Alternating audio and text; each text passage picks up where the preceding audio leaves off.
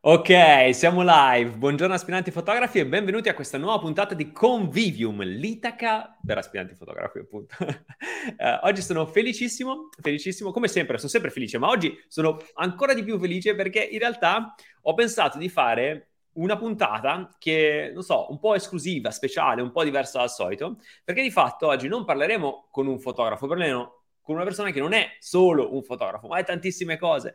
E mi piaceva tantissimo portarvi la sua storia perché io l'ho conosciuto ormai diversi anni fa e mi sono appassionato tantissimo a lui, al suo canale, a quello che sta facendo e ogni volta che vedevo le sue immagini nei suoi video pensavo wow, ma che occhio ha, pazzesco. E poi a ritroso sono andato a sapere che aveva fatto il fotografo, allora mi sono interessato alla sua vita e ho detto no, secondo me è un'esperienza, una persona che devo assolutamente portare sul canale perché potrebbe eh, essere di ispirazione per molti e oggi ho con noi Ale Walking Nose. Ciao, buongiorno. Ciao a tutti, buongiorno a tutti quanti. Grazie Michael di avermi invitato in questa puntata di Convivium. Grande. No, sono troppo felice davvero perché, um, come dire, mi piace molto che all'interno di Convivium ci siano tante esperienze diverse e quindi il mio focus non è solo intervistare fotografi che fanno i fotografi, ma anche far vedere come la fotografia sia un'arte che quando poi tu la impari, alla fine poi ti torna bene in tanti altri contesti, no? E, e, il modo in cui tu ti sei reinventato comunque, poi appunto, adesso ne parleremo, però la, perlomeno la percezione che io ho avuto da fuori è che la fotografia ti abbia tanto aiutato nel percorso che, che stai facendo anche adesso, no? Quello e... decisamente, quello decisamente, ma... Ah, per chi non ti conoscesse partiamo dalla fine. Vabbè, perché Walking cosa Nose? faccio? Chi sono? Cosa faccio? Esatto, che sei? E sono tante cose, dai, diciamo che sono uno youtuber di tracking, sono quindi un creatore di contenuti legati all'outdoor, al tracking, tutte quelle cose lì. Poi sono guida escursionistica, scrivo guide di trekking, poi che altro faccio? Boh, una linea di magliette, quindi tante cose, tante cose, tutte cose legate comunque al mondo del trekking, di YouTube e di internet. È tutto okay. partito da lì, cioè senso, partire con la fotografia e poi è diventato questo, come è successo? Eh, esatto, no, è, è, bellissimo perché di fatto uno dice, vabbè, ma cosa c'entra la fotografia nel fare tracking, no? E in effetti non c'entra moltissimo, ma per il modo che tu hai nell'approccio, insomma, nella divulgazione del, di, di, tutte queste cose che fai, dei video, eccetera, io mm-hmm. credo invece che la fotografia poi c'entri moltissimo. E come hai iniziato il tuo percorso? Cioè, uh, quindi adesso sappiamo la tosta. fine, Com- com- come abbiamo iniziato? è, una bella, è una bella storia. È una storia abbastanza travagliata, lunga, piena di cose strane che ripensandoci, cioè tornando indietro e ripensandoci, penso davvero, ma cioè, che percorso assurdo. Vabbè, allora è tutto iniziato quando ero in quarta superiore che mi ero gasato malissimo con i video su YouTube della gente che faceva le acrobazie con la GoPro. Cioè, è partito okay. da lì. Io ho detto, bomba, voglio prendere una GoPro e fare i salti mortali col mio amico Alberto e fargli lo slow motion. Da lì, come poi io sia andato in un negozio di fotografia a comprare una macchina fotografica usata, ti dico, non mi ricordo come sia accaduta la cosa, che non faceva neanche i video proprio. Quindi... Quindi, cioè, a caso proprio, cioè. Sì, totalmente. Eh, 16-17 anni, c'è la mente che sbarella continuamente. E quindi niente, ho iniziato a fare foto così, un po' a caso, fondamentalmente senza alcun grosso criterio. E niente, quindi ho iniziato a fotografare, fotografare, poi ho finito le superiori. Alle superiori, in quinta superiore, è venuto eh, al liceo da me, in un incontro serale, a parlare, o pomeridiano, Alex Maioli, fotografo di Ravenna, Magnum, fotografo della Madonna, e insieme al suo maestro, Daniele Casadio, anche lui di Ravenna, erano stati invitati da Federico Settembrini, tecnico del laboratorio del liceo, grande amico. E quindi niente, sono rimasto folgorato totalmente. All'interno di questa cosa qui, non mi ricordo se era autogestione, comunque c'era stato anche un, una piccolo... Com- sì, dai, diciamo conferenzina, comunque un panel di, di, di Massimiliano Fabbri, che anche lui lavora nell'arte cotignolese romagnola, a parlarci di, uh, del libro, del libro La Camera Chiara, se non sbaglio. Ok, sì, cioè, sì, sì, sì. testa esplosa totalmente. Ho detto, Dio, ma cos'è sta roba? E quindi... Beh, è iniziato bene comunque, devo dire, cioè indirizzato sul, sulla via giusta, Così, devo dire. A schiaffoni proprio. Tra l'altro ce l'ho ancora qua, la camera chiara. Dov'è? Eccolo qui, la camera grande, chiara. Mi sto cercando di separare da tutti i miei libri, piano okay. piano, perché ne ho troppi. Questo penso sarà uno di quei libri che, che porterò con me. Piccolino, sì, ci sta. Sì, sì, Poi ogni volta sta. che lo leggi scopri qualcosa di nuovo. Non ci capisci mai niente, però... esatto, è uno di quei libri che fai un po' fatica a comprendere, però quando comprendi un pezzo capisci che poi non l'hai compreso tutto comunque. Quindi... No, esatto. Insieme sulla fotografia di Susan Sontag, Susan Sontag anche esatto. quello, esatto. la bella pizza che ho letto in inglese tra l'altro. Madonna, e... ma ce l'hai fatta? Sei sopravvissuto? Sì, sì. Ah, ok. Alla grande. Poi ci arriviamo all'inglese. Grande. E quindi niente, inizio, finita le superiori, inizio ingegneria, dopo un paio di mesi capisco che io volevo fare il fotografo. Cioè, sai quando proprio c'hai un malessere interiore, e... cioè che la tua vita non, non, sta andando nella direzione che vuoi. Sì, e quindi succede che mollo, mollo la, eh, l'ingegneria, volevo iscrivermi a lettere ma non si poteva e quindi dico vabbè, proviamo a contattare Daniele Casadì, il maestro di Maioli, vediamo, vediamo se ha bisogno di uno sgheragino, di un assistente. E non ne aveva bisogno ma mi ha preso lo stesso. Quindi, Bellissimo. Io per uh, poi un annetto e mezzo, quasi due, andavo quando chiaramente potevo, ne, cioè non era una roba lavorativa, era più proprio un vengo a darti una mano per quanto mi è possibile senza starti in mezzo ai maroni e cerco di imparare qualcosa da te. Una cosa del genere.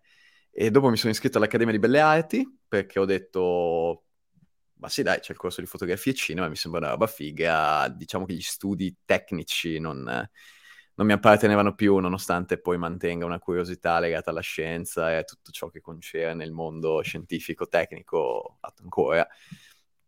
E quindi niente, mi sono iscritto all'Accademia, ah, in quel periodo, cioè, nel senso, che è successo? Daniele mi ha insegnato non a fare le fotografie, ma forse più a essere un fotografo. Cioè, lì sono venuto a contatto con la vera fotografia, nel senso che, vabbè, lui eh, negli anni, insomma, quando era più giovane, eh, negli anni 80 e 90, comunque lavorava su reportage.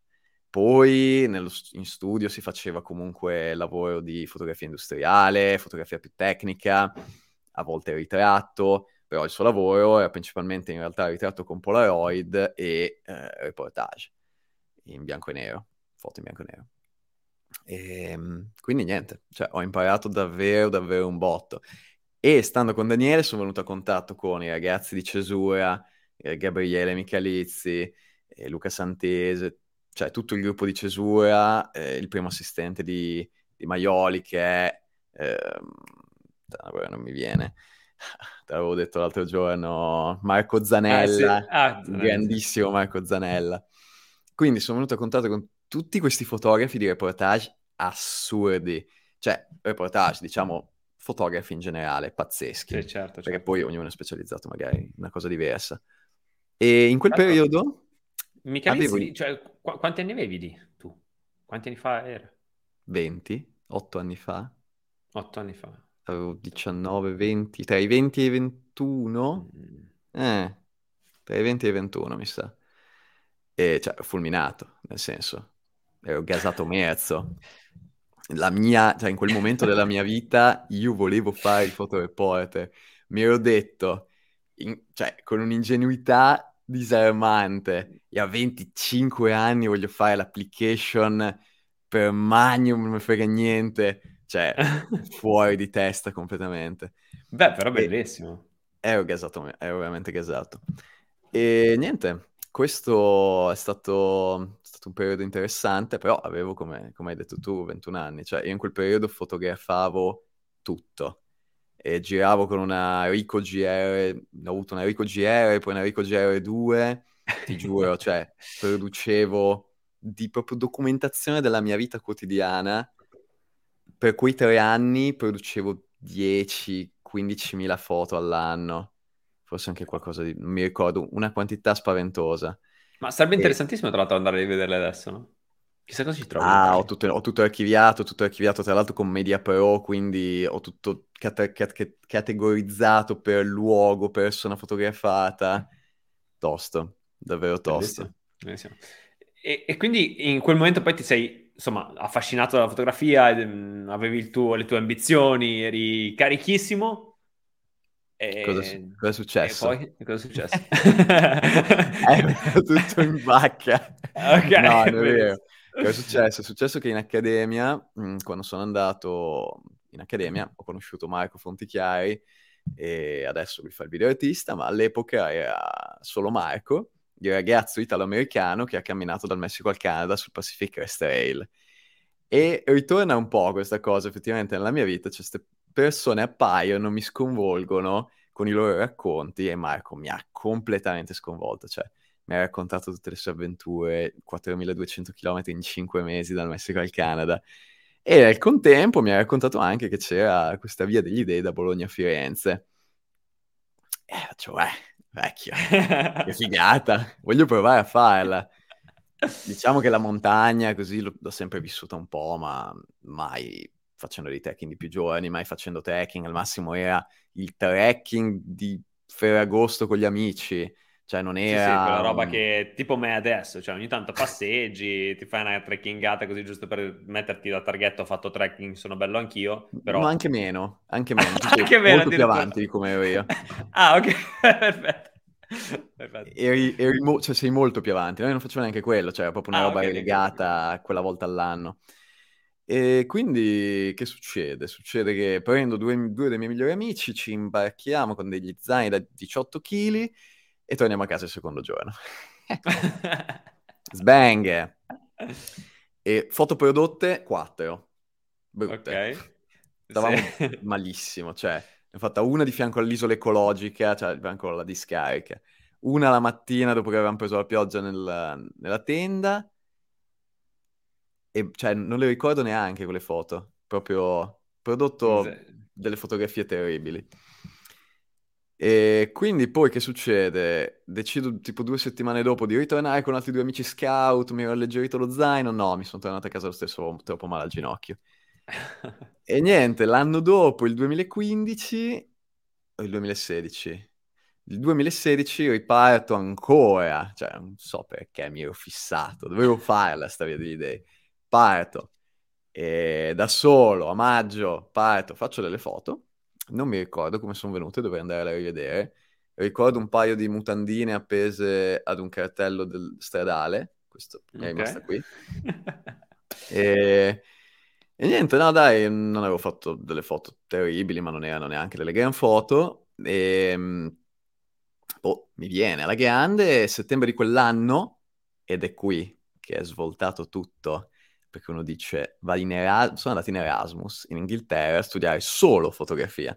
L'Accademia di Belle Arti aveva il corso fotografia e cinema, ma era praticamente solo cinema. Erano due esami di fotografia, sì dai, neanche troppo difficili. E niente, quindi vado un anno in Inghilterra a Coventry, alla Coventry University, a studiare fotografia.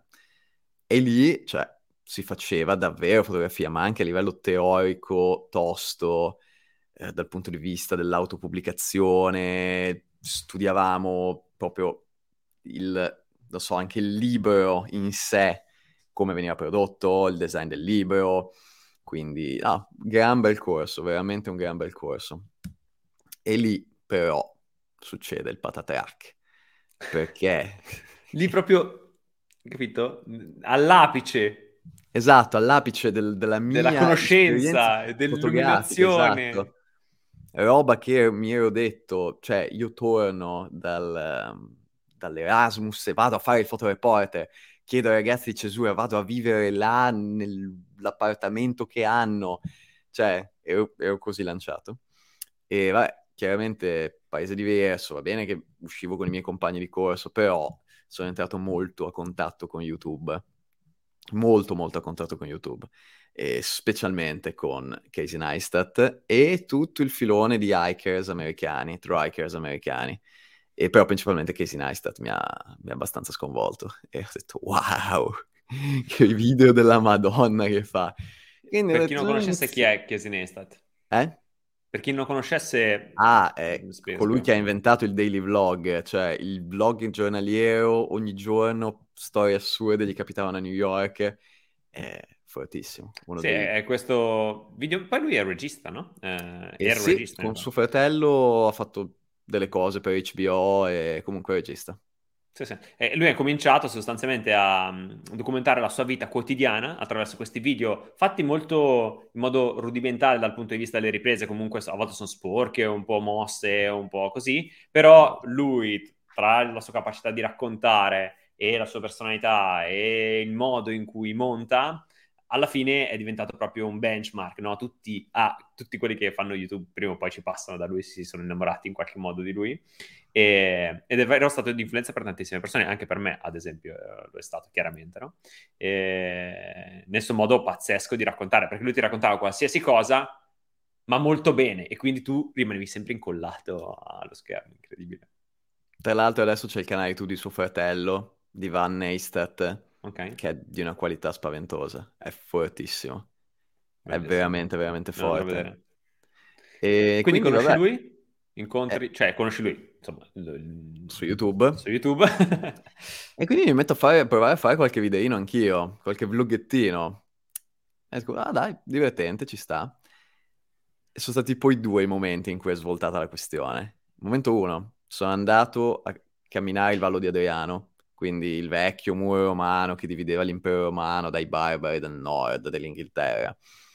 E è stata un'esperienza abbastanza traumatica, ho sofferto parecchio e mi sono tornato a casa che non ero soddisfatto delle foto che avevo fatto. Non capivo come raccontare queste cose che mi stavano accadendo con la fotografia, non ce la facevo. E quindi, vabbè, va bene, sono andata male, non è stato il top.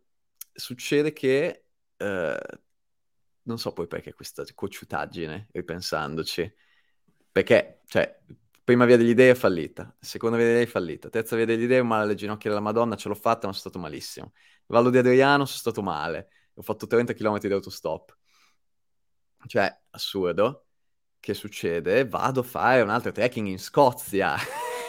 in Sco- poi non dietro casa, che dici, non so, nei campi dietro casa, no, in eh. Scozia. Vabbè, ero, già, ero, lì in zona, dai, sei ore di treno, non era neanche troppo difficile. Ah sì, perché eri ancora su? Ah ok, Sì, sì, ero sempre in Inghilterra, in Erasmus. Proprio okay. prima di, due settimane prima di tornare in Italia. Okay, e lì okay. mi dico, ma a sto giro provo a fare i video. Vedi anche cosa succede. Cazzo, che figata. è stato divertentissimo, mi sono spataccato e è stato davvero un'esperienza interessante è chiaramente super, boh, cioè, super strano girare subito i video. In realtà avevo, avevo già aperto il canale YouTube, avevo fatto un video terribile, ero super a disagio. E perché avevo visto, mi piace questa cosa del tracking, non la racconto al meglio con la fotografia, ma magari col video viene qualcosa di interessante, però non avevo mai fatto proprio un video su un tracking. E poi vabbè, avevo visto che in Italia quello che volevo fare io, quindi trekking di più giorni, non c'era ancora nessuno che, che se ne occupasse, e per cui vado, mi sono divertito un sacco, è stata una bomba. E quindi niente, torno in Italia, ma non, non, è stato in realtà quello proprio il momento in cui le, le strade si sono divise. Vabbè, le, dopo ho fatto il cammino di Santiago, eh, l'anno dopo, e le strade si sono divise quando sono tornato dal cammino di Santiago eh, che ho accompagnato Marco sulla Francigena e in quel momento avevo due strade. Fare il servizio civile per la radio web di Bagnacavallo, dell'Unione dei Comuni della Bassa Romagna, che comunque, dai, orario part-time settimanale, mi avrebbe permesso di lavorare comunque al, al, al canale, oppure provare ad andare a fare l'assistente fotografo a Pianello Valtidone da Cesure. E la strada è stata quella del canale YouTube dei trekking. Boh, chissà che no, chissà come mai no, cioè, eh, non so, mi piace di più il medium, uh, questo medium qui, nonostante quello della fotografia mi piaccia molto. Certo. Anche se no, adesso non faccio più le foto che mi piacevano. No, allora capisco, eh, capi, capis- ti capisco benissimo perché sono di recente, tipo due o tre giorni fa, no, ieri in realtà, tornato dalla, da Londra e allora, mentre ero lì, No, a parte che ero lì per um, un workshop in cui volevo stare concentrato, quindi non avevo molto voglia di documentare perché preferivo di più investire il tempo nel connettermi con le persone, conoscere, far disfare, no? Perché poi c'è sempre anche questa un po' ambivalenza, non so se tu la vivi, però quando mm. vivi un'esperienza a volte sì, sì. dici ok, cosa faccio? Riprendo, documento tutto e quindi mi devo staccare un po' dalla realtà per documentarlo oppure sto nella realtà e... Ehm, sfrutto tutte le energie che ho nel connettermi con le persone. Per il mio cioè, caso messo... era la seconda. Ci ho messo tanto Dimmi. a trovare un equilibrio. Sì, eh? Io non l'ho ancora trovato. Sì, sì. Se ti può consolare, ancora non l'ho trovato. E, e poi, tra l'altro, sono mo- anch'io ero molto in strago, tra virgolette, perché quando poi c'era qualcosa che volevo documentare, non sapevo se farlo sotto forma di video o sotto forma di foto, no? E quindi questa, come dire, diatriba sempre tra i due mezzi, che io vivo tantissimo, eh, la capisco molto bene perché poi finisce che, secondo me, io mi sono dato una risposta quando, da quando sono tornato, è stato, ok, la prossima volta ti dedichi del tempo a fare una cosa e dedichi del tempo a far l'altro. Tu sai che vivi a compartimenti stagni, se no non te la cavi più e non fai né bene mm-hmm. l'uno né l'altro. No? Eh, però, ecco, tu invece proprio hai deciso di mettere da parte la fotografia e iniziare a raccontare eh, la tua esperienza attraverso i video. E poi com'è andata? Ah, cioè, sembra stia andando bene, dai. no, andando... sì, certo, certo, no, ma da quel punto lì in poi, cioè, eh, ah. hai iniziato a fare video, cioè, com- come sia successo poi, nel senso, um, co- come da subito hai pensato che l'avresti fatto per tutta la vita? Era comunque un test perché ti divertiva semplicemente? Cioè, com'è stato il percorso lì? Eh, no, in realtà quando poi ho, ho preso la scelta di dividere le due cose, era già due annetti che facevo video comunque di trekking, così un po' a caso, cioè un anno e mezzo in realtà forse. E, ehm, boh, non lo so, mm, non lo so come sarebbe andata. Mm, sentivo che, dai, quando c'hai 24-25 anni, almeno mi sentivo di avere la libertà di poter scegliere, magari poi di cambiare ancora idea, nel senso, non avere, uh, di non bloccarmi, però mi ero detto, dai, quest'anno, anno e mezzo, mi dedico a YouTube, ci credo, vedo che c'è una bella risposta da parte della gente, mi diverto, e sì, però ho dovuto mettere la fotografia da parte e ogni tanto ci penso. Ogni tanto ci penso perché, come dici tu, non, non riuscirei mai a concentrarmi su entrambe le cose. Cioè, ogni tanto, il fatto che tipo con l'iPhone potrei fare più foto quotidianamente, solo ho perso molto quella... cioè, ho perso l'allenamento, devo dire, dopo tre anni 4, 3 barra 4 che non fotografi più costantemente tutti i giorni, magari a volte l'occhio ti rimane, però l'allenamento e soprattutto l'istinto di scattare nel momento giusto se ne va un po'. Sì, è bello, immagino, sì. È... Diciamo che secondo me se ti mantieni all'interno della fotografia, come dire, e hai una, un'esperienza pregressa, quell'esperienza pregressa lì poi difficilmente, cioè magari fa un po' fatica a muoverti quando riprendi in mano una macchina fotografica, non è la stessa sveltezza di prima, però un po' ti rimane, ecco. Però sì, devi sì, rimanere dentro al mondo della fotografia, cioè continuare a guardare, vedere, fare. Allora, io dico sempre, si cresce anche se non scatti. Però è chiaro che se poi sei in un mondo completamente diverso, la fotografia ci dedichi meno tempo e chiaramente poi dopo come qualsiasi cosa. Assolutamente, cioè, mh, mm, in realtà ci stavo ragionando mh, mm, in questi, questi giorni, cioè in queste settimane, tornato dalla Svezia, che mi piacerebbe provare a dedicarmi boh, provare a fare un tracking che conosco molto bene, provare a documentarlo solo con la fotografia in un certo modo, Sarebbe cercando di raccontare delle storie diverse. Boh, non lo so. Sarebbe molto Mi... figo abbinare il, um, un, un, video storytelling in cui magari fai delle riprese solo di contesto ogni tanto e però poi il resto è fotografia in cui tu racconti il tuo percorso st- st- stavolta con tipo, non so, un voice over o con eh, l'ho, fatto, l'ho fatto col Valore Adriano, c'è un, video, okay. c'è un video sul mio canale dove ho detto ma dai, raccon- non l'ho mai raccontata sul canale la storia del Valore Adriano e ho usato solo le foto, tipo un video di 5 minuti, una cosa okay. del genere. Tra e... c'è... Vai, dimmi, no, no, c'è, c'è una foto estremamente disagio di io a meno 5 con distrutto che non riesco a dormire. Vabbè, immagino. Eh, ma invece questa cosa della, insomma, del canale YouTube, quando è iniziato a essere qualcosa di più che semplicemente un piacere che facevi giusto perché ti divertivi. Cioè, quando hai iniziato a pensare, ah, ok, forse adesso inizia a essere, come dire, interessante, posso potenzialmente viverci o comunque può diventare una fonte di reddito, una mia, oltre che mi è stato? È stato, è stato, è stato, e maggio 2019. Maggio 2019. Okay. 2019 nella mia mente è l'anno pazzesco perché ho fatto il Cammino di Santiago per la seconda volta e poi l'Alta Via delle Dolomiti, cioè insomma dopo tornare dal Cammino di Santiago ho aperto la partita io e ho detto okay. dai, spingiamo. E dopo... Comunque questo Cammino di Santiago sta sconvolta, la terza volta non so cosa succede. Eh, la prima volta lasci infatti... la fotografia per il trekking, la seconda volta apri partita IVA, so cosa succede la terza Non lo volta. so, meglio che non lo faccia una terza volta. Esatto. Forse aspetta un attimo a farlo, cioè con calma. Esatto. Adesso. E niente, poi vabbè vado in Lapponia a fare il Kungsleden e lì c'è stata proprio un'esplosione forte, ma già dopo il Cammino di Santiago avevo capito che poteva essere... Poi stavo ragionando se... Cioè, perché poi c'è stata anche, eh, nel senso, allora, io volevo iniziare a lavorare come fotografo, facevo qualche lavoro come fotografo, a volte fotografo di eventi, uh, ho provato, non ci ho provato abbastanza, cioè con la conoscenza attuale di, di quanto uno può essere cazzuto, potrei averci provato molto di più. Eh, fare comunque reportage di attualità e venderli ai giornali comunque. Mm, ci ho provato per il terremoto dell'Aquila, eh, scusa no, terremoto di Amatrice del 2016. Potrebbe Oddio, essere, sì. sì, 2016. Non vorrei dire una boiata.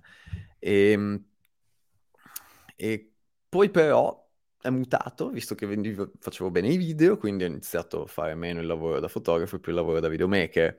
E anche lì c'è stata un attimo una roba, perché eh, dovevo decidere se diventare guida escursionistico o lavorare come videomaker. C'è sempre state un po' delle... De- delle e... dei bivi. Da... Esatto, esatto. E lì ho deciso di diventare guida escursionistica. E lì è stato proprio il momento in cui ho detto, cioè questo 2019, fine 2019 cioè, spero di poterlo fare ancora a lungo, però in quel momento era chiaro che avrei potuto farlo. Cioè, chiaro. Poi mi cagavo addosso comunque come in ogni situazione, in quando, quando, devi fare delle scelte che ti, cioè, che ti cambiano un po' la situazione di vita, diciamo. Certo. Perché anche lì, cioè, io non sapevo se poi la gente volesse, voleva venire a fare trekking con me. cioè, le okay. cinque persone... No, dai, cinque no. Ogni tanto qualcuno mi scriveva su Instagram, voglio venire a fare trekking con te, però anche lì non era detto assolutamente che poi sarebbe potuto andare bene. E quindi sì. Ma, eh, guarda, una cosa che io ho sempre amato tantissimo di te, del tuo canale, eccetera, no? Che si vede proprio che tu fai le cose in modo appassionato, no? E, e questa è una caratteristica che A ti fa, fa venire bene quello che fai, e quindi insomma cioè, una caratteristica che aumenta il livello percepito dei contenuti, ma poi penso che anche sia, come dire, l'ingrediente fondamentale per far sì che se poi quel lavoro cresce e quindi quel lavoro poi ti richiede un investimento, perché all'inizio tu puoi fare quello che vuoi, cioè puoi pubblicare una volta ogni sei mesi, tanto chi si frega, che te frega se lo vedono in 10, in 100, in 1000 o 10.000 o un milione, a te frega relativamente perché tu lo fai una volta ogni tanto. Però quando poi inizi a prendere il ritmo, se decidi che quello poi diventa il tuo lavoro, allora poi quella roba lì va alimentata. E se tu fai qualcosa che non corrisponde davvero a ciò che sei, a ciò che ti appassiona, finisce che tu hai creato qualcosa, magari anche di successo, ma è peggio, perché mm. quella cosa ti richiede uno sforzo che tu in realtà non hai molta voglia di fare, perché poi sei incanalato all'interno di quella scatola. Non ne ho visti tantissimi esatto. così, anche io tra l'altro ci sono passato per un periodo. Quindi um, c'è questo pericolo, ma mi pare che tu invece fin da subito abbia, come dire, costruito un po' su di te eh, il canale e tuttora, insomma, mi pare che tu ti diverta tantissimo. Un bel po'. Magari quando ho tante cose da fare, montare i video non è più divertente come un tempo. Però... lo immagino, sì, lo immagino, lo immagino. Però lo immagino. è così. E Ma... comunque, te, te mi dicevi Magari... della fotografia. No, no, niente. Boh, volevo parlare della fotografia così a Dimmi, dimmi, dimmi, dimmi, dimmi, certo. e, ehm, cioè, nel senso, eh, mi accorgo... Allora, nel... eh, comunque ancora scatto fotografia. Però secondo me mi sono un po' piegato al meccanismo del like, specialmente okay. su Instagram, nel senso, se ti faccio vedere le foto che scattavo un tempo, anzi, puoi andare sul mio account Instagram e le prime foto dell'account sono un po' le robe che facevo quando fotografavo giornalmente, diciamo. Okay. E mi piacerebbe riuscire a ritornare un pochino più verso quella situazione lì. Perché chiaramente, va bene, cerco di trovare l'inquadratura giusta per il paesaggio, per la mia tenda, però quello che manca, che sto notando che manca è tanto, e lo vedo da altri fotografi, che magari eh, entrano un po' nel mondo del trekking, come può, darsi, come può essere e non so se è presente, no vabbè, fanno zaini ultralight a mano, cioè... e Rionvert sono dei ragazzi di Milano, mi piace molto anche quella punta di disagio, quella punta underground, quella punta più reale proprio. Okay. Vorrei metterla di più questa cosa qui. Eh, è un buon proposito, cioè, perché alla fine, cioè, cosa serve? La fo- cosa mi piaceva della fotografia? Mi piaceva che potessi raccontare, documentare e storie, che alla fine, dai, un po' la stessa cosa che faccio con il video. Spero di aver trovato un mezzo, tra virgolette, migliore, nel senso, forse sì. arriva più persone il video in questo senso su YouTube. Sì, sì, uh, ma tu dici, forse, visto che adesso il mio contenuto principale è uh, il video, quindi mi impegno molto in quella direzione, con le fotografie faccio quello che so che va bene, via, giusto quello che so che potrebbe essere giusto, ma che non è proprio quello che mi rappresenta, questo dici? Mm, sì, cioè secondo me è mutato nel tempo questa cosa qui.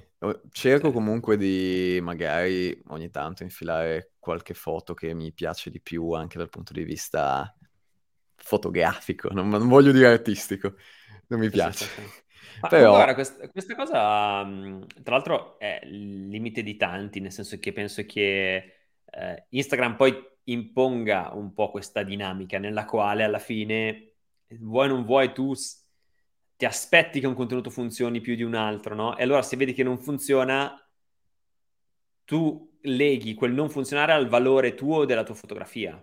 Cioè pensi, esatto. ok, se questa fo- fotografia non, non, va, non, ottiene X like, allora vuol dire che è una fo- fotografia che non funziona. Chiaramente non è così, no? O peggio no, ancora, no, però... si lega al tuo la- valore personale questa cosa non funziona, allora io dinamica. sono una persona sbagliata, un fotografo sbagliato. Sta roba è de- iper deleteria ed è pericolosissima. Se vuoi, se vuoi possiamo fare un giro sul mio account Instagram e ti dico le foto che mi piacciono. Quelle sì, che veramente volentieri. mi piacevano. Vai. Posso condividere lo schermo? Sì, assolutamente. Sì, posso. No, non lo so, è interessante effettivamente questa cosa che... No, non le slide. Screen share, uh, Chrome tab, Instagram. Oh, ma tu sei avantissimo, ah. quindi... Siamo eh, vabbè, ma faccio le call con i gruppi di trekking. Andiamo indietro, indietro, Guarda. indietro. Cioè, proprio qua stiamo andando indietrissimo. Uh-huh. Allora, così ti faccio vedere le foto che mi piaceva di più fare. Che poi sono... Ah, madonna, quanto dobbiamo andare indietro? Aiuto. Oh, yes. Qua ci siamo Beh, già, già comunque qua, esatto, cambia. È cambiata un bel po' la situazione. Sì, esatto. Oddio, è, è, tipo, è, tipo, il meme. Come Beh, comunque chiama? alcune le avevo viste, sono super interessanti. Eh. Quello. Ah, qua è ancora in Inghilterra. Ok, mia nonna. Ah, questo è Capodanno. Fotografata in tv. Un secondo. E. Aspetta, avevo fatto una foto in Inghilterra che mi piaceva veramente un po'. Beh, questa era una macchina che si era spatagnata nel sottopasso, era rotolata nel sottopasso. Madonna. Assurdo. E... Beh, comunque si vede che... Questa, questa, foto mi piaceva molto. Non so come sia venuta, perché il mezzo, cioè l'autobus era in movimento. La bambina disegnava e per culo ha beccato un lampione col dito. Meraviglioso, sì. Completamente a caso. Tra l'altro Beh, si tornava comunque... Che... Cioè, dimmi, si dimmi. vede tantissimo l'occhio che... È diverso. Sì, Questo... poi era un occhio abbastanza allenato, come dire. Ma ci si prova, dai. Questo, questo qui era durante le manifestazioni del um, anti-Brexit, perché io poi sono stato là mentre c'era tutta la questione della Brexit. E, e ah, questo qui è foto del Vallo di Adriano, il mio cane, bellissimo. Sto signore che lavorava nel, nell'orto a piedi nudi in mezzo alla città. Pazzesco. E vabbè, Ma... come vedi facevo un sacco di street photography, cioè street, documentazione proprio on the fly, così. E I miei amici che si menano, per dire, che fanno finta di menarsi. E oppure la gente che cammina per bagnacavallo. Mi piacevano un sacco le ombre, diciamo, molto nette. Foto della festa della birra.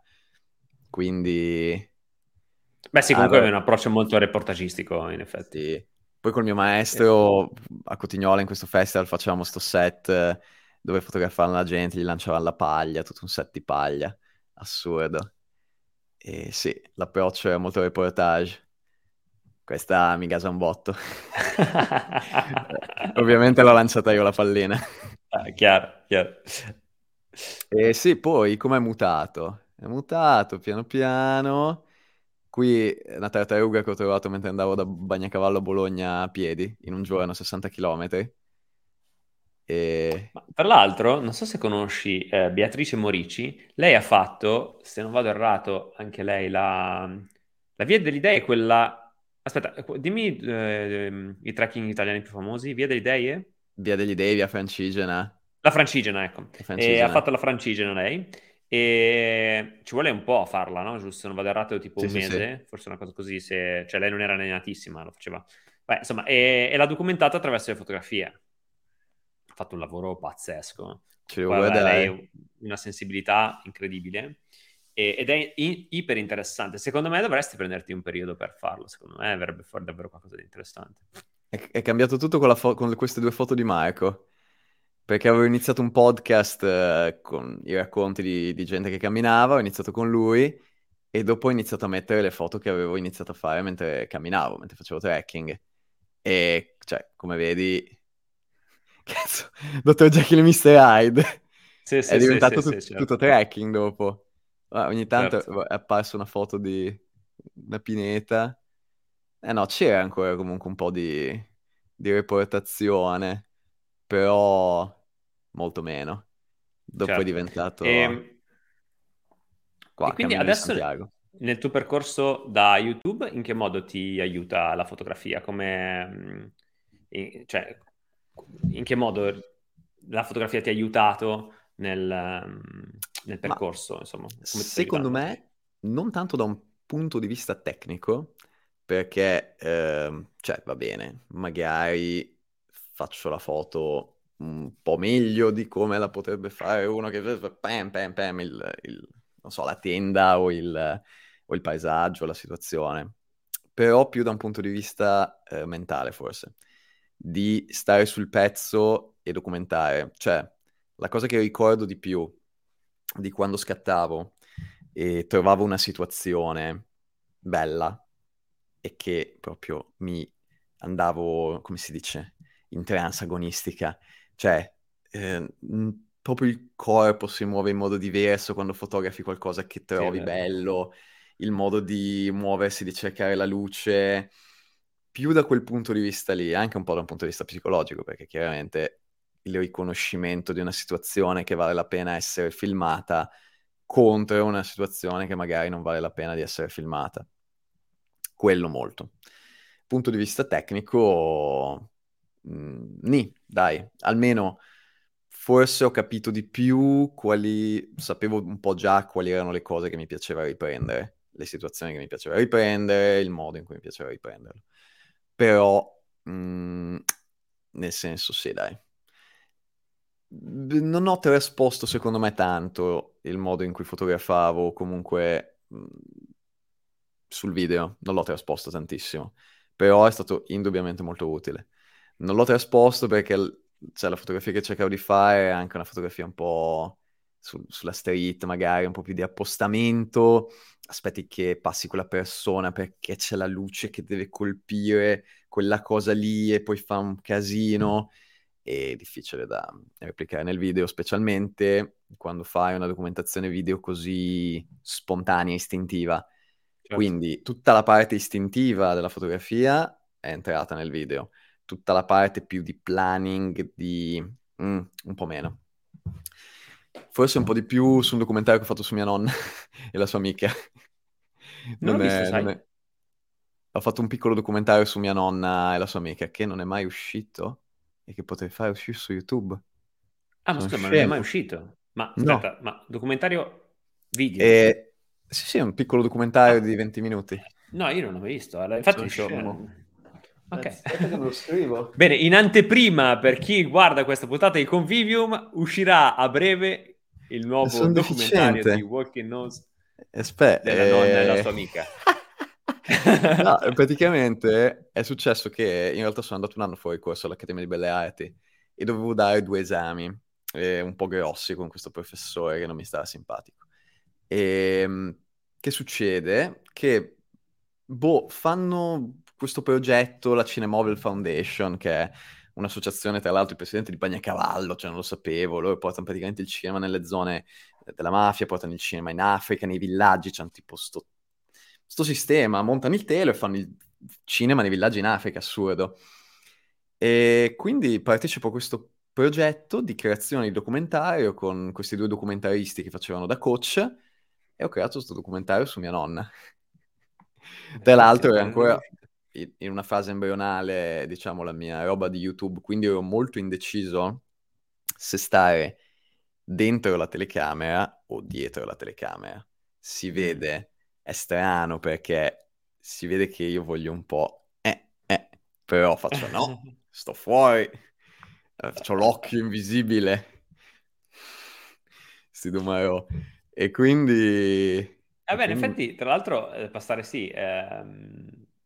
Io sai cosa ho notato? Per esempio, che se devo fare un vlog o un video, dimmi se lo noti anche tu questa cosa, s- cioè sono molto in difficoltà se lo registrano altri. Cioè, okay. devo registrarlo io per i ritmi che io so di avere in testa. Mm.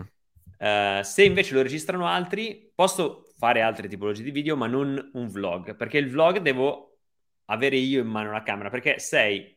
Tra l'altro è interessante questa cosa, perché nello stesso tempo sei regista, ma anche attore. Nello stesso identico... No, è, è vero. Esatto. mentre fai il vlog è davvero così. Tu sei regista perché stai, appunto, tenendo la regia, hai in testa anche le scene, come le monterai, eccetera. Certo. E al tempo stesso sei anche protagonista.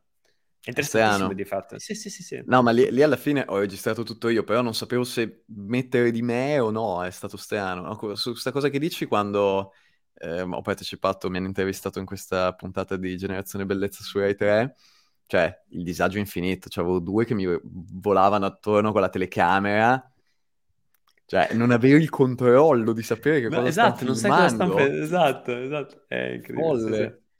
Sì, sì. E, e, ehm, eh, però dopo... mi ricordo... Dimmi, dimmi, scusami. Mi... Come, come è uscito il discorso del documentario di mia nonna? Non lo so. Uh, semplicemente perché dicevi che ti sarebbe piaciuto fare mh, dei documentari, all'inizio pensavi se fare dei documentari, eccetera, e poi hai fatto okay. il documentario di tua nonna, e però ti sei risolto che non era uscito. E, ehm... Partito per la tangente. Tranquillo, ma invece ricordo, e questo è un punto che vorrei toccare perché secondo me insomma, è importante parlarne un po', eh, mi ricordo che a un certo punto avevo avuto una crisi un po' su YouTube ed eri mm. quasi in procinto, non di lasciare, però ricordo che insomma avevi fatto un periodo che non c'eri. Eh, esatto. E io tra l'altro in quel periodo lì mi ero proprio legato tantissimo a te. Quando avevo visto quel video mi sono sentito molto vicino a te perché so bene lo struggle che una persona può provare quando insomma si impegna a fare un progetto e poi magari insomma succedono alcune cose. Cos'era successo nel tuo caso? Eh, diciamo che ogni tanto spero adesso di aver imparato a non subirlo, però mh, mm, c'è stato un periodo in cui subivo molto i commenti negativi, la negatività di certi commenti. Adesso mh, mm, me ne sbatto altamente, poi ho avuto modo di confrontarmi anche con su, su certe tematiche sulle quali vengo insultato, magari, eh, con persone molto più competenti di me che mi dicono no, vai tranquillo, cioè, per esempio, ferrata il pomeriggio. Eh, vabbè, adesso quello è un altro discorso. Comunque, eh, avevo ricevuto molti eh, commenti negativi e alcuni, cioè, molto, molto cattivi e devo dire che mi avevano abbastanza eh, colpito. Mi avevano abbastanza colpito, mi avevano demotivato abbastanza perché poi inizi a fare il video e sai, oddio no, però poi se faccio questa cosa qui si incazzano. È stato molto quella sfera lì e quindi ho dovuto superarla. Mm, diciamo che va, va a periodi, non so come mai va a periodi. E a volte questi pensieri negativi, specialmente la, mm, come si dice, l'aspettativa forse diventa troppo pressante e quindi si va di default sull'inazione invece che l'azione. come, non so, può essere adesso. I video che sto facendo del Kungsleden attualmente non stanno performando bene come volevo, quindi senti un po' di demotivazione legata al fatto adesso devo passare 5 ore a montare un video. come andare questo video? E... Però no, no, no, non commenti negativi in questo caso. Però tutta la sfera, diciamo, negativa di YouTube. Certo, certo. C'è sì, un sì, sottobosco di negatività che può essere molto pesante in certe situazioni. Le aspettative, i numeri, i commenti, i numeri specialmente perché, come dicevi tu, la questione delle fotografie che acquistano un valore legato al numero di like, allo stesso modo il tuo lavoro di documentarista di te stesso su YouTube eh, acquista una metrica, un valore rispetto alle views, rispetto a come viene percepito il video. Quindi, cioè, faccio sempre questo esempio con, uh, con, i miei amici quando mi lamento, che gli fanno questi lamenti, gli faccio vecchio, cioè è come se il tuo lavoro venisse costantemente valutato ora per ora alla fine e dà dei numeri, cioè che ansia. Quindi... Sì, eh, in effetti è un po'... È difficile. Guarda, io per esempio una cosa che ho fatto, eh, ma anche banalmente per Convivium, no? Eh, visto che non è che sono numeroni, io so che Convivium non, non muove numeri, ma questo io già lo sapevo prima, cioè avrei potuto fare video che sarebbero andati virali o perlomeno tentarci, sicuramente avrei ottenuto 100 volte i numeri che sto facendo adesso, no? Però ecco, uno è guardare sulla, su un'idea di lungo periodo, perché per me Convivium è un progetto che io sto facendo oggi, ma che ha valore tra anche 10 anni o 20 anni, no? E quindi sul lungo periodo chissà il valore che acquisirà eh, Convivium e tutto, tutto il lavoro che sto facendo. Quindi punto primo è questo. E punto secondo è che a volte eh, quando tu inizi un lavoro o comunque lo stai mh, perdurando nel tempo, uh, se inizi a legarti emotivamente a ogni contenuto non te la cavi più, no? Perché sei in una sei in un dondolo, una volta il contenuto va bene, sei, dici, ah, sono Dio, adesso tutti i video che farò andranno benissimo, guardatemi qui, sono il numero sì, uno, sì, sono il più bello di tutti, e poi il giorno dopo fai un video e ne fa tre view, e allora cadi nel vero. Allora io ogni volta cerco di dirmi, è un test, cioè ricordati che il contenuto che sta uscendo è un test, e lo valuti come un test, va valutato, cioè in una sequenzialità, in un piano di azione più ampio e allora dopo lì tu dici ok, questa roba è andata male, questa roba è andata bene, ok, sto dove orientarmi, so come muovermi, so quello che devo fare. Quindi eh, devi sempre guardare un po' per, dall'alto, no? se inizi a guardare dal piccolo poi non te la cavi più. Eh, sì, però ricordo sì. benissimo questo momento dei commenti negativi perché poi un'altra cosa che eh, le persone che si affacciano al mondo online e iniziano ad avere una presenza, prima o poi arrivano, no? Io mi ricordo c'era questo che mi ha scritto insomma un commento negativo una volta che mi aveva fatto male, però tra l'altro lunghissimo, un commento fatto proprio per farmi male e mi aveva fatto male di fatto, no? Infatti avevo anche scritto, beh, se il tuo uh, intento era farmi male, ce l'hai fatta. Vabbè, fatto sta che passano dei mesi mi arriva un altro con- con- commento simile sotto un altro video e io vado a vedere, era questo qui. Oh, sono rimasto incazzato per due giorni. A un certo punto ho detto, no, però aspetta, fermi un attimo. Allora, io sono qua, che faccio contenuti gratis tutti i giorni, ci metto l'impegno, cerco di farli al meglio possibile, mi sbatto, eccetera. Uno arriva a caso, si sveglia lunedì mattina, mi scrive un commento cattivo fatto apposta per farmi del male, mi fa del male, io ci eh, perdo due giorni per starci male. Sai cosa ho fatto? C'è una bellissima funzione su YouTube, si chiama Nascondi dal canale. Tu clicchi su quel pulsante meravigliosamente lui vede ancora i suoi commenti, ma è l'unico nel mondo a vederli. Io e la, e la mia audience non li vedono. Bellissimo. Bellissimo, Fantastico. io vivo tranquillo, lui vive tranquillo che può scrivere tutte le cattiverie che vuole, magari saranno mesi che mi scrive cattiverie, ma io non lo so, lui è tranquillo, io sono tranquillo, la mia community è tranquilla, siamo tutti tranquilli, benissimo così. Tosto, ma volevo fare una riflessione che mi hai fatto venire in mente. E ehm, la cosa buffa è che quando volevo fare il fotografo ero molto convinto che il valore del fotografo non derivasse dal suo essere fotografo, quindi dalla sua persona, ma dal valore delle sue fotografie. E ora mi ritrovo a creare qualcosa dove il centro di tutto sono io. Esatto. è, è, veramente strano, è veramente strano.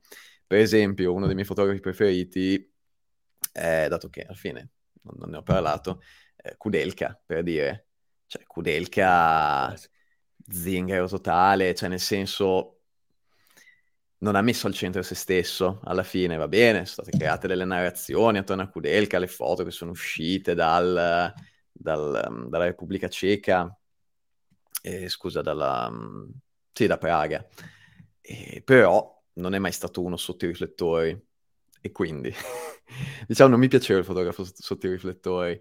E come poteva essere, boh, dimmene uno, non lo so. Ma, mm. beh, Toscani? Toscani sotto i riflettori? Ma sì, però, boh, non, non lo so. Mm, diciamo sì. Forse dove il, il fotografo era più... Beh, diciamo boh, che... Forse ero refrattario a quell'inizio della cultura, un po' che vabbè c'è sempre stata, però... Eh, non so. Sì, sì, ma ancora oggi... Sport... No, no, ma ancora... No, ma è interessante invece, perché ci sono ancora oggi, come dire, fotografi che hanno... A me capita di intervistarne tantissimi, no? Che magari hanno un percorso incredibile, a livello fotografico sono iper riconosciuti, cioè nel senso che hanno vinto tanti premi, lavorano tantissimo, sono molto stimati nel loro settore, però tu non li conosci. Cioè, già dentro a nicchia a volte è difficile trovarli. E poi fuori da quelle nicchie lì proprio non li conosce nessuno. E... Ed è interessante come in effetti... Magari poi le loro le foto sono molto famose, cioè le vedono mm-hmm. tantissime, centinaia di migliaia di persone, ma loro come fotografi sono uh, sconosciuti ai più, no? Quindi è, c'è questa doppia cosa. No, ma in effetti è interessante. Guarda, poi che tu sia, le... tra l'altro, io lo dico sempre, ricordatevi che voi siete le foto che scegliete di mostrare, non le foto che voi scattate. Questo è verissimo. Cioè, perché, perché, finisce sempre che alla fine, cioè, il lavoro grande poi è sulla, sulla scelta della fotografia, oltre Porca che sullo scattare, perché la gente si focalizza molto sullo scattare e pochissimo sulla scelta. Invece è un po' il contrario. Editing fondamentale. Se c'è una cosa che ho imparato stando con per quel piccolo periodo i fotografi di cesura con Marco Zanella, col quale poi ho fatto, tra virgolette, da assistente un paio di volte in un paio di progetti, è assurdo. Cioè, mh, sempre a Cotignola, questa arena delle balli di paglia, abbiamo creato, eh, cioè creato, le fontane, cioè, c'erano queste fontane d'acqua che uscivano del contadino, tutta una roba sgaruppata, però del fontanone, eh, c'era un muro d'acqua. E noi dovevamo proiettare queste foto in bianco e nero su questo muro d'acqua con un proiettore. Quindi l'editing, l'editing delle foto che potevano venire bene, poi si faceva l'editing di notte col proiettore, con le fontane accese, una settimana prima per vedere effettivamente quali delle foto belle, cioè delle foto che ci interessava mettere, potessero venire bene. No, editing, boh, secondo me è un buon 50%, cioè 50% no, però è una grande, grande parte perché anche come le eh. presenti, come le accosti, come le dialogano tra loro le fotografie, è tutto, come poi anche nel montaggio, cioè editing e montaggio video sono più o meno la, quasi la stessa cosa, cioè il modo in cui tu accosti le immagini per raccontare una cosa diversa. Quello è pazzesco, tra l'altro uh, è interessantissimo il binomio tra cioè, come dire, la corrispondenza, no? la vicinanza tra questi due approcci, perché se io e te dovessimo fotografare un'esperienza o una persona o un panorama, verrebbero due foto completamente diverse. Allo stesso modo, se noi avessimo lo stesso materiale di, mo- di vi- video, ma poi lo dessimo a te e a me per montarlo, sarebbero due video completamente diversi. Io ricordo quando avevo yes. fatto questa sfida con Simone Tarca, ad esempio, e avevamo proprio le stesse immagini, sì. Lui aveva fatto un video e io ne avevo fatto un altro con le stesse immagini, però. So- ed era uscito sui due canali, io sul mio mm-hmm. e lui sul suo, cioè tu vedevi due video e sembravano due video diversi, cioè sembrava proprio un'altra roba, perché comunque di fatto alla fine il montaggio fa tantissimo, un po' come appunto l'editing e l'occhio quando sei lì sulla scena, chiaramente. Tra l'altro è una gran bella cosa l'editing, cioè è veramente un bel processo. Poi è un bel processo quando si è in più di uno, si, cioè anzi forse l'editing andrebbe sempre fatto, monte, sì. non andrebbe fatto da soli secondo me, almeno per tutte le volte che l'ho visto fare da fotografi molto tosti, è magari c'è una prima parte da soli, però poi diventa anche una cosa collaborativa. E cosa che forse sul video non puoi fare perché, ah, beh, scusa, c'è anche l'altra cosa, cioè stamparle e lavorare fisicamente sull'editing fisico delle foto è qualcosa che col video non puoi fare. E l'ho fatto, l'ho visto fare ed è mille volte meglio. È assurdo come avere tutte le foto sul tavolo e manovrarle cambi completamente tutto la... cioè, l'approccio anche alla fotografia, no, alla creazione del racconto. Sì, ma cito sempre questo esercizio che ho fatto con Tony quando appunto ero andato con lui a fare questo percorso. E mi ricordo che lui voleva lui sostanzialmente ogni lezione dava un esercizio, tornavi dopo una settimana, due, tre, quando era l'appuntamento successivo, e tu dovevi portare l'esercizio fatto, a.k.a. aver stampato le foto di quell'esercizio, no? Quindi lui mm-hmm. accettava foto solo se stampate. E a volte dovevi fare un racconto fotografico, no? E allora magari tu portavi quella che era l'idea di tuo racconto e, e comunque magari anche altre foto che erano rimaste fuori e insieme le si metteva sul tavolo e lui sul tavolo iniziava a osservarle, guardarle, spostarle. A volte prendeva la carta e con, con, dei fogli di carta per croppare le foto metteva i fogli di carta sopra di modo che, non so, ne ritagliasse un quadratino, no? Sì, sì, e sì. quindi questo aspetto anche molto fisico della carta è incredibile. Ricordo anche quando ero andato con Toscani e dovevamo fare un lavoro e ci siamo detti, beh dai, scriviamo a computer e fa, no, che computer adesso? Prendiamo i fogliettini, scriviamo su carta, strappiamo, perché dovevamo mettere i gruppi, no? Invece che mhm. farli mm-hmm sul PC ha detto no, prendiamo i fogliettini di carta, scriviamo i nomi, li strappiamo, li mettiamo sul tavolo, li gestiamo e li spostiamo a mano. Perché comunque c'è molto nella sì, fisicità sì. Eh, che, che, viene perso oggi nel digitale purtroppo. Oh yes, quello ampiamente. E, ehm, dai, tu assolutamente devi fare un viaggio fotografico adesso, cioè devi, devi, eh. prima o poi dovrai farlo. Un, un ah, ma ce l'ho, ce l'ho, ce l'ho l'idea, forse. Grande, grande. Non lo so. Eh, progetti futuri in, ehm, in, questo momento quali sono? Ah, eh, progetti futuri è mantenere la sanità mentale. ok, che non è male. Perché sto eh, rifacendo il sito, sto mh, mm, provando a lanciare una traccia GPS, GPX con guida in PDF dell'ultimo trekking che ho fatto in Svezia. E poi Cosa sto facendo anche? Um, montando altri 11 video da montare. Settimana prossima devo portare un gruppo sulla Via degli Dei. E poi, eh, chiaramente, sto lavorando con te a una roba fighissima.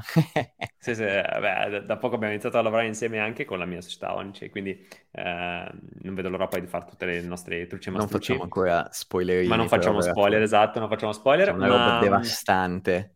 È una roba atomica. sì, fighissimo. E, ehm, allora, se un fotografo mm. volesse venire a fare un trekking, sì. potrebbe venire con te o è troppo complesso farlo? E secondo me i tempi del fotografo sono diversi dai tempi... Cioè, un trekking dove l'obiettivo è fotografare e avrebbe dei tempi completamente diversi, a mio avviso. Cioè, bisognerebbe fare qualcosa di diverso, anzi non dovresti organizzare niente, perché a mio avviso, se devi documentare, allora dipende chiaramente qual è lo scopo. Se lo scopo è di documentazione e di um, reportage, cioè io partirei senza alcun programma, del tipo che potrei letteralmente metterci, eh, vabbè dai, spoiler, mi piacerebbe farlo sulla Via degli Dei, l'ho fatto otto volte. Se dovessi fare un trekking fotografico, cioè un documentario fotografico sulla Via degli Dei, um, non mi darei un limite di tempo per farla. Ci vogliono 5 giorni, potrei stare fermo un giorno in un paese a fotografare quello che succede nel paese, che in realtà potrebbe essere anche la stessa cosa con il video. Da, cioè, diventa più un documentario invece che un vlog mio. Certo. Quindi non mi darei dei limiti di tempo, perché poi l'inaspettato bisogna cercarlo. Sì, eh... Belli, tra l'altro questa è una punchline, me lo scrivo, eh. me l'ho notato sul petto, inaspettato bisogna cercare. Eh, però no, è verissimo e ci riflettevo proprio eh, perché appunto ti ho detto, sono appena tornato da Londra e avevo voglia di fare un sacco di foto, avevo un sacco di idee, sono tornato a casa e mi sono mangiato le mani per non averle fatte alcune che avrei voluto fare, no? Però di fatto quello che sento è che quando fai troppe cose devi scegliere una e fare quella fatta bene e sai che rinuncerai al resto, va bene, poi ci saranno momenti in cui sarai più dedicato. Quindi anche lì, se uno vuole fare trekking, viene a fare trekking con te, magari insomma ti cerca su tutti i social, cose, eh, se certo. quando fai le cose viene a fare trekking. Però se vuole fare le fotografie, allora in effetti forse è meglio... Beh, poi dipende anche dal tipo, cioè nel senso ho dei colleghi o degli amici che fanno trekking, eh, però solo sulla fotografia di paesaggio, cioè sono proprio degli incontri dove si cammina con 20 kg di attrezzatura, si va lì per fare le foto. È diverso dal muoversi attraverso il trekking. Cioè, non so, devo, devo ancora sì, capirlo sì, sì. Ale, grazie di tutto, è stato bellissimo ascoltare la tua esperienza. E eh, per me spero... parlare, ogni volta scopro qualcosa di nuovo del passato, devo dire la verità. Ma è super di ispirazione anche per me, perché insomma è bello vedere come appunto i percorsi poi si evolvano e va bene anche così, ecco. Poi quello che voglio dire è che alla fine tu mi sembri molto felice del tuo percorso, no? E... No, veramente è stato travagliato, cioè io poi l'ho detto così all'acqua di rose, però non sai cosa fare, litighi e poi magari c'è chi supporta la tua scelta, c'è chi non la supporta, quindi devi... è un casino. Sì, sì, però vedi, alla fine quello che, che mi piace è che mm, io sento molto questa cosa, cioè che comunque la fotografia rimane poi parte di te, perché non è che una volta che comunque tu entri in questo mondo della fotografia, te ne appassioni, diventa parte di te, quella parte lì rimane sempre, anche se poi cambi ed evolvi e le cose cambiano. Quindi non per forza una persona, soprattutto al giorno d'oggi, mh, si innamora della fotografia, allora per sempre deve fare il fotografo perché se no è un fallito, ecco, assolutamente. Magari una persona si reinventa in un campo che magari è più affine al suo, in cui la fotografia ha un suo spazio, è comunque utile, ma non è magari la cosa principale e va, e va benissimo così ed è fighissimo certo. così, anzi. Bellissimo. E, ehm, bene, quindi di solito io per chiudere le interviste mm. faccio tre domande veloci. Okay? Okay. Eh, la prima è un libro che consiglieresti? Anche non di fotografia, cioè anche non di fotografia, mm. può essere un mm. libro qualsiasi. Ce l'ho, te lo tiro fuori. Vai. Arrivo. Tra l'altro vorrei far notare il setup che ha fatto Ale oggi, no? Cronache marziane di Ray Bradbury. Ah, bellissimo, ne ho sentito parlare ma non ho mai letto. La bomba micidiale. Sì, ma di cosa parla? È di come gli esseri umani colonizzano Marte, eh, però ci sono i marziani sopra. È tipo, è una parodia fantascientifica della scoperta dell'America, okay. ma con tanti piccoli racconti. Cioè, è antologica, tipo e ce n'è uno pazzesco e che uh, uh, non, si basa praticamente... Eh? Non fare spoiler no, che... No, okay. no, è, è, a sé stante. Si basa okay. praticamente sulla... Um... Tra l'altro è ambientato nel 2005, cioè quando è che lanciano il primo razzo? Nel 1999. E... Perché tra l'altro questo è stato scritto nell'80... So, scusa, nel 46, quindi c'è, sai, 46. Facci attualissimo. E c'è, c'è tipo un, un, capitolo che è ambientato in una ricostruzione del romanzo di Edgar Allan Poe della casa degli Usher, una roba del genere.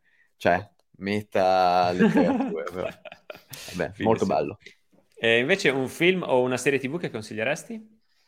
Mm, difficile, molto difficile perché mm, film e serie tv in realtà ne guardo pochi, guardo un sacco di animazione giapponese, un botto. Ok. Cioè sono veramente malato di animazione giapponese. Quindi tipo posso consigliare un film d'animazione e se dovessi consigliare un film d'animazione eh, consiglierei Redline.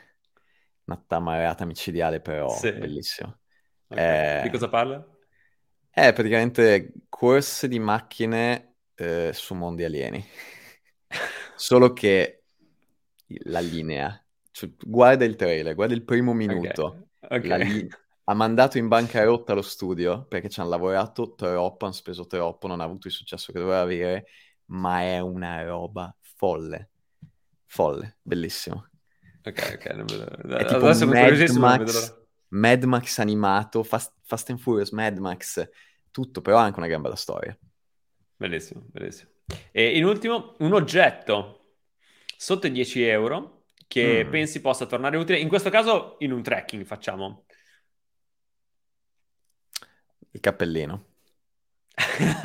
È vero. Poi ah, il cappellino di lana, cioè il cappellino di cotone, scusa. Io da sei anni che ho lo stesso cappellino. Uso sempre quello. Stessa beretta, mm, be- cioè tipo così bordeaux, di questo colore. Mm-hmm. Ce l'ho lei. Ce l'ho nella foto, nella foto a meno 5 in Inghilterra dove stavo male e l'ho usato anche quest'anno in, in Svezia. Non se ne va. Ma perché pensi che... cioè perché è così fondamentale? Eh, perché di notte devi, ti copri, poi ti può fare, se flappi giù la cosa ti copre quando c'è luce, perché se c'è la luna piena non dormi, quindi poi ti può coprire fino al naso, ti fa praticamente una ban- cioè ti fa uno scaldacollo al contrario. Ti, ti copre tutto qua, non so se ce l'ho qui, perché ti, potevo far vedere, però no, non ce l'ho. Però comunque... Ok, quindi capelli. Quelli tipo da pesca, cioè quelli con la... che, che si rigirano, così sono più lunghi, lo tiri giù e... Sì, sì, sì, sì, chiaro, chiaro, chiaro. chiaro. Bene, grazie mille Ale, è stato un piacere averti qui. Grazie, grazie a te davvero. Michael. Sono sicuro che insomma, la tua testimonianza sarà di ispirazione per tanti. Grazie. Ed è un piacere insomma, averti qui, è un piacere lavorare insieme, è un piacere averti conosciuto anche quando siamo conosciuti. Grazie, è un piacere ciao, anche per me. Ciao a, a tutti. Ciao, ciao a tutti. ciao. ciao.